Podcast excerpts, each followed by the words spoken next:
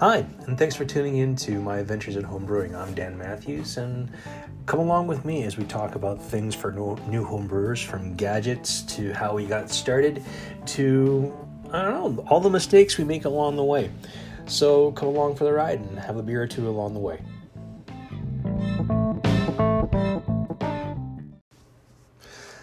Hi, and thanks for tuning in to my adventures at homebrewing. I'm Dan Matthews, and come along with me as we talk about things for new homebrewers from gadgets to how we got started to, I don't know, all the mistakes we make along the way. So come along for the ride and have a beer or two along the way. So, thanks for uh, tuning in. Like I said, my name is Dan Matthews. I've been a home brewer now for about a year. Um, and I guess I've really first started out homebrewing way back in the early 2000s when uh, my wife bought me my first uh, homebrew kit, uh, be it the plastic carboy, the the, the brew bucket, and uh, a uh, LME kit or liquid uh, malt extract in a can, and yeah, and a learning curve I really don't think I was ready for. So um, yeah.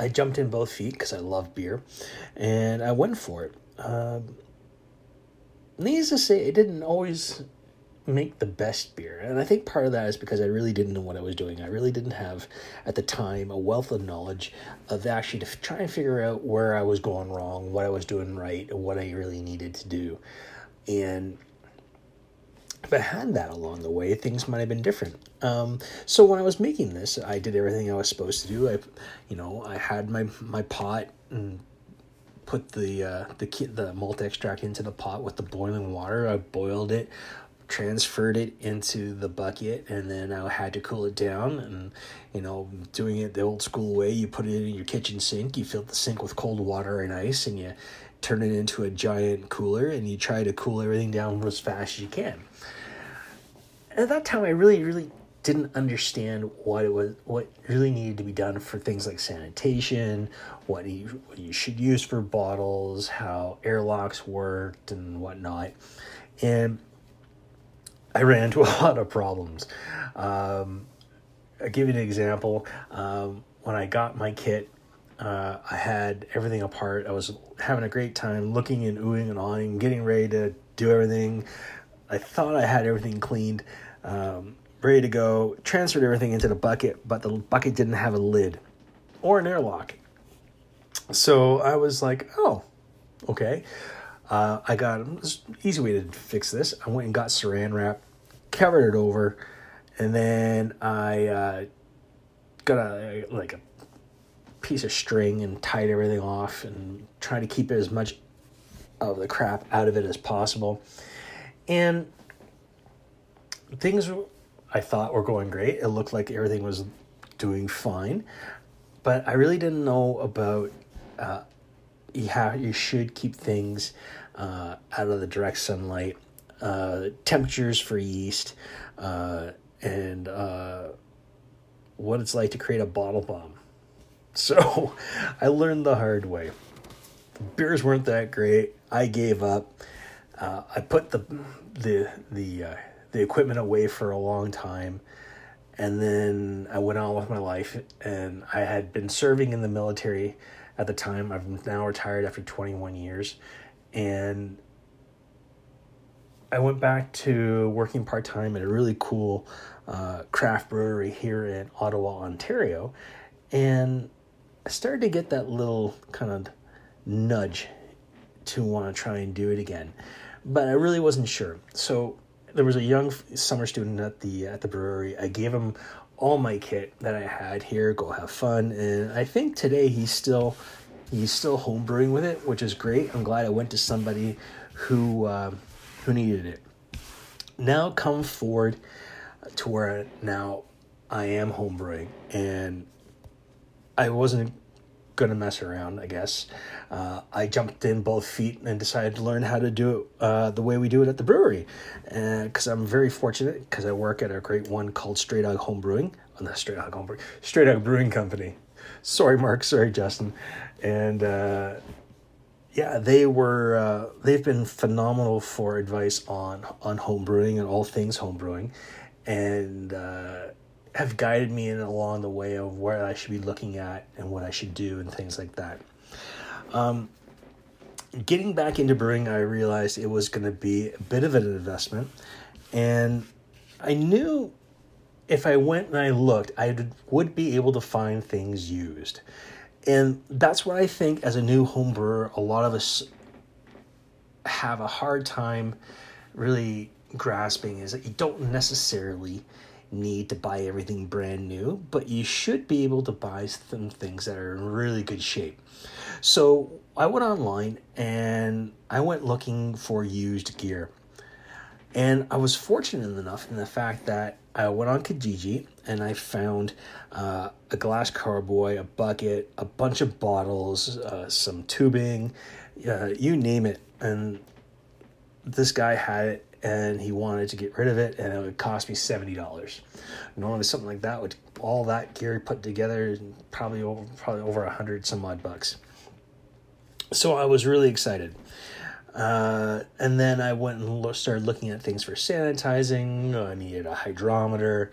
Uh, and so, all in all, for initially, everything probably cost me about $200. That also includes the, the ingredients for my first beer. Um, yeah, so things were going along, and I really initially I had thought about, or I had talked to one of the guys I work with at Stray Dog. His name is Bert, really cool guy, and uh, I thought initially we were gonna work out of his, uh, not out of his, but on his system that he has, and it didn't quite work out, which was fine. Uh, but Bert has been a good wealth of knowledge as well because he's a home brewer. Um, and I started looking at getting a all-in-one home system. And a lot of people were telling me I should go and I should buy a Grainfather. Don't get me wrong, Grainfathers are fantastic pieces of equipment. But just starting out, I wanted something a little more budget friendly and pound for pound. And a lot of the reviews that I've been reading, uh, I wound up buying something called a Robo Brew. And it, what it is, is it's your boil kettle and mash tun all in one which is and it's all electric which is actually really cool so everything is self-contained so it makes your life when it comes to doing cleanup and everything else a little easier so my RoboBrew actually cost me about 500 bucks. So all in all, my investment uh, for my uh, brewing system, for uh, my initial, say, buy of used equipment, probably cost me about $600. Now, if I had bought the Grainfather, the Grainfather would have cost me a thousand dollars. So, what you want to do is you want to weigh out the pros and cons of all your gear, what the benefit of them is, what what it does, what whatnot, and go from there. And I've been fortunate in the sense that by using my RoboBrew, I've learned some pretty cool tricks here and there to try and make things easier when it comes to my brew day. So now that I've actually bought my homebrew system and whatnot, you need stuff to put the beer into once it's done fermenting.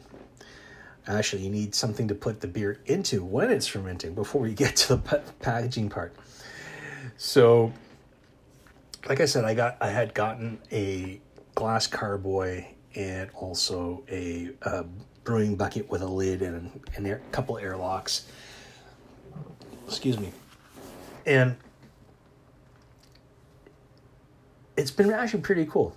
Um, this is when I started learning about things from the guys where it should be kept. Uh, they should be uh, kept in a relatively cool place. It should be um, uh, out of the direct sunlight. Otherwise, yeasts give off some really nasty after flavor.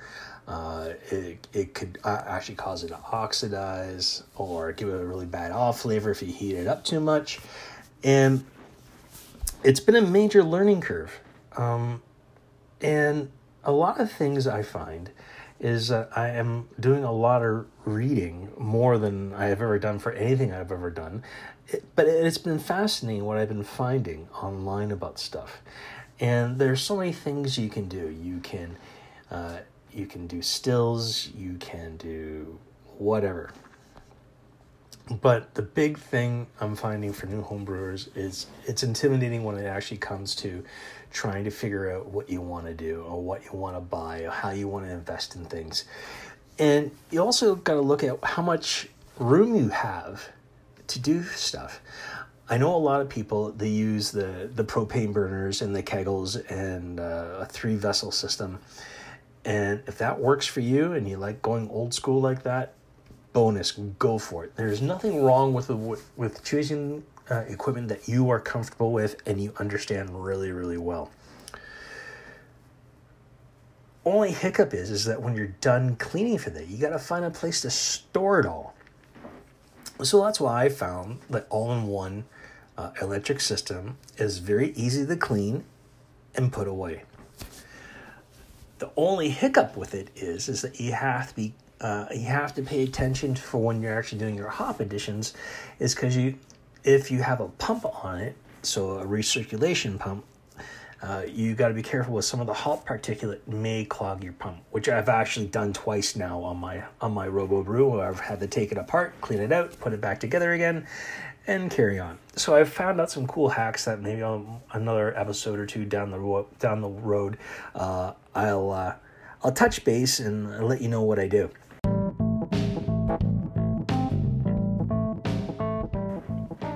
So, all in all, starting out is actually not as intimidating as you think. But you should really consider how much you really want to invest in something. When I first started out homebrewing, there were like the U-Brew stores and things like that where you could actually go and brew on the premises and things like that.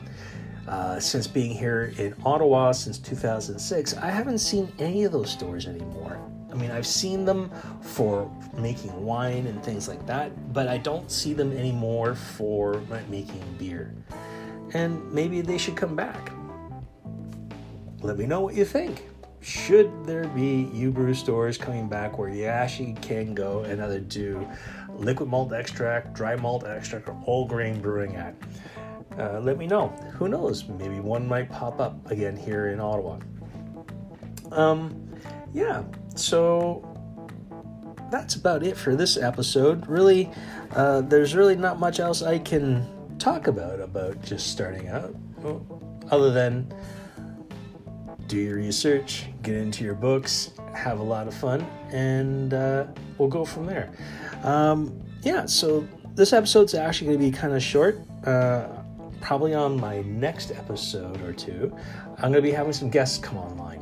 Uh, I am probably going to be talking, well, probably I will be talking to uh, uh, a gentleman who uh, has a really cool um, YouTube channel called Short Circuit Brewing our short circuit brewers. His name is Brian, and he has uh, been one of the people that actually I watched a lot on YouTube when I came to reviews for uh, doing things like purchasing my uh, my Robo Brew and, and um, one of my conicals that I have now uh, FermZilla, which has been fantastic. Uh, another guest I'm looking at having is a gentleman who's the host, Coulter, uh, who's the host of Homebrewing DIY, and about how he got into it and what are some of the things that new homebrewers should be really aware of when they're looking at getting into this really cool hobby. And then oh, I may I may have the guys in from uh, from Stray Dog and maybe also from a really cool beer tour company. What they what they find with homebrewers. So thanks a lot, and uh, come along for the ride next time and have a beer or two with us as we talk about my adventures in homebrewing.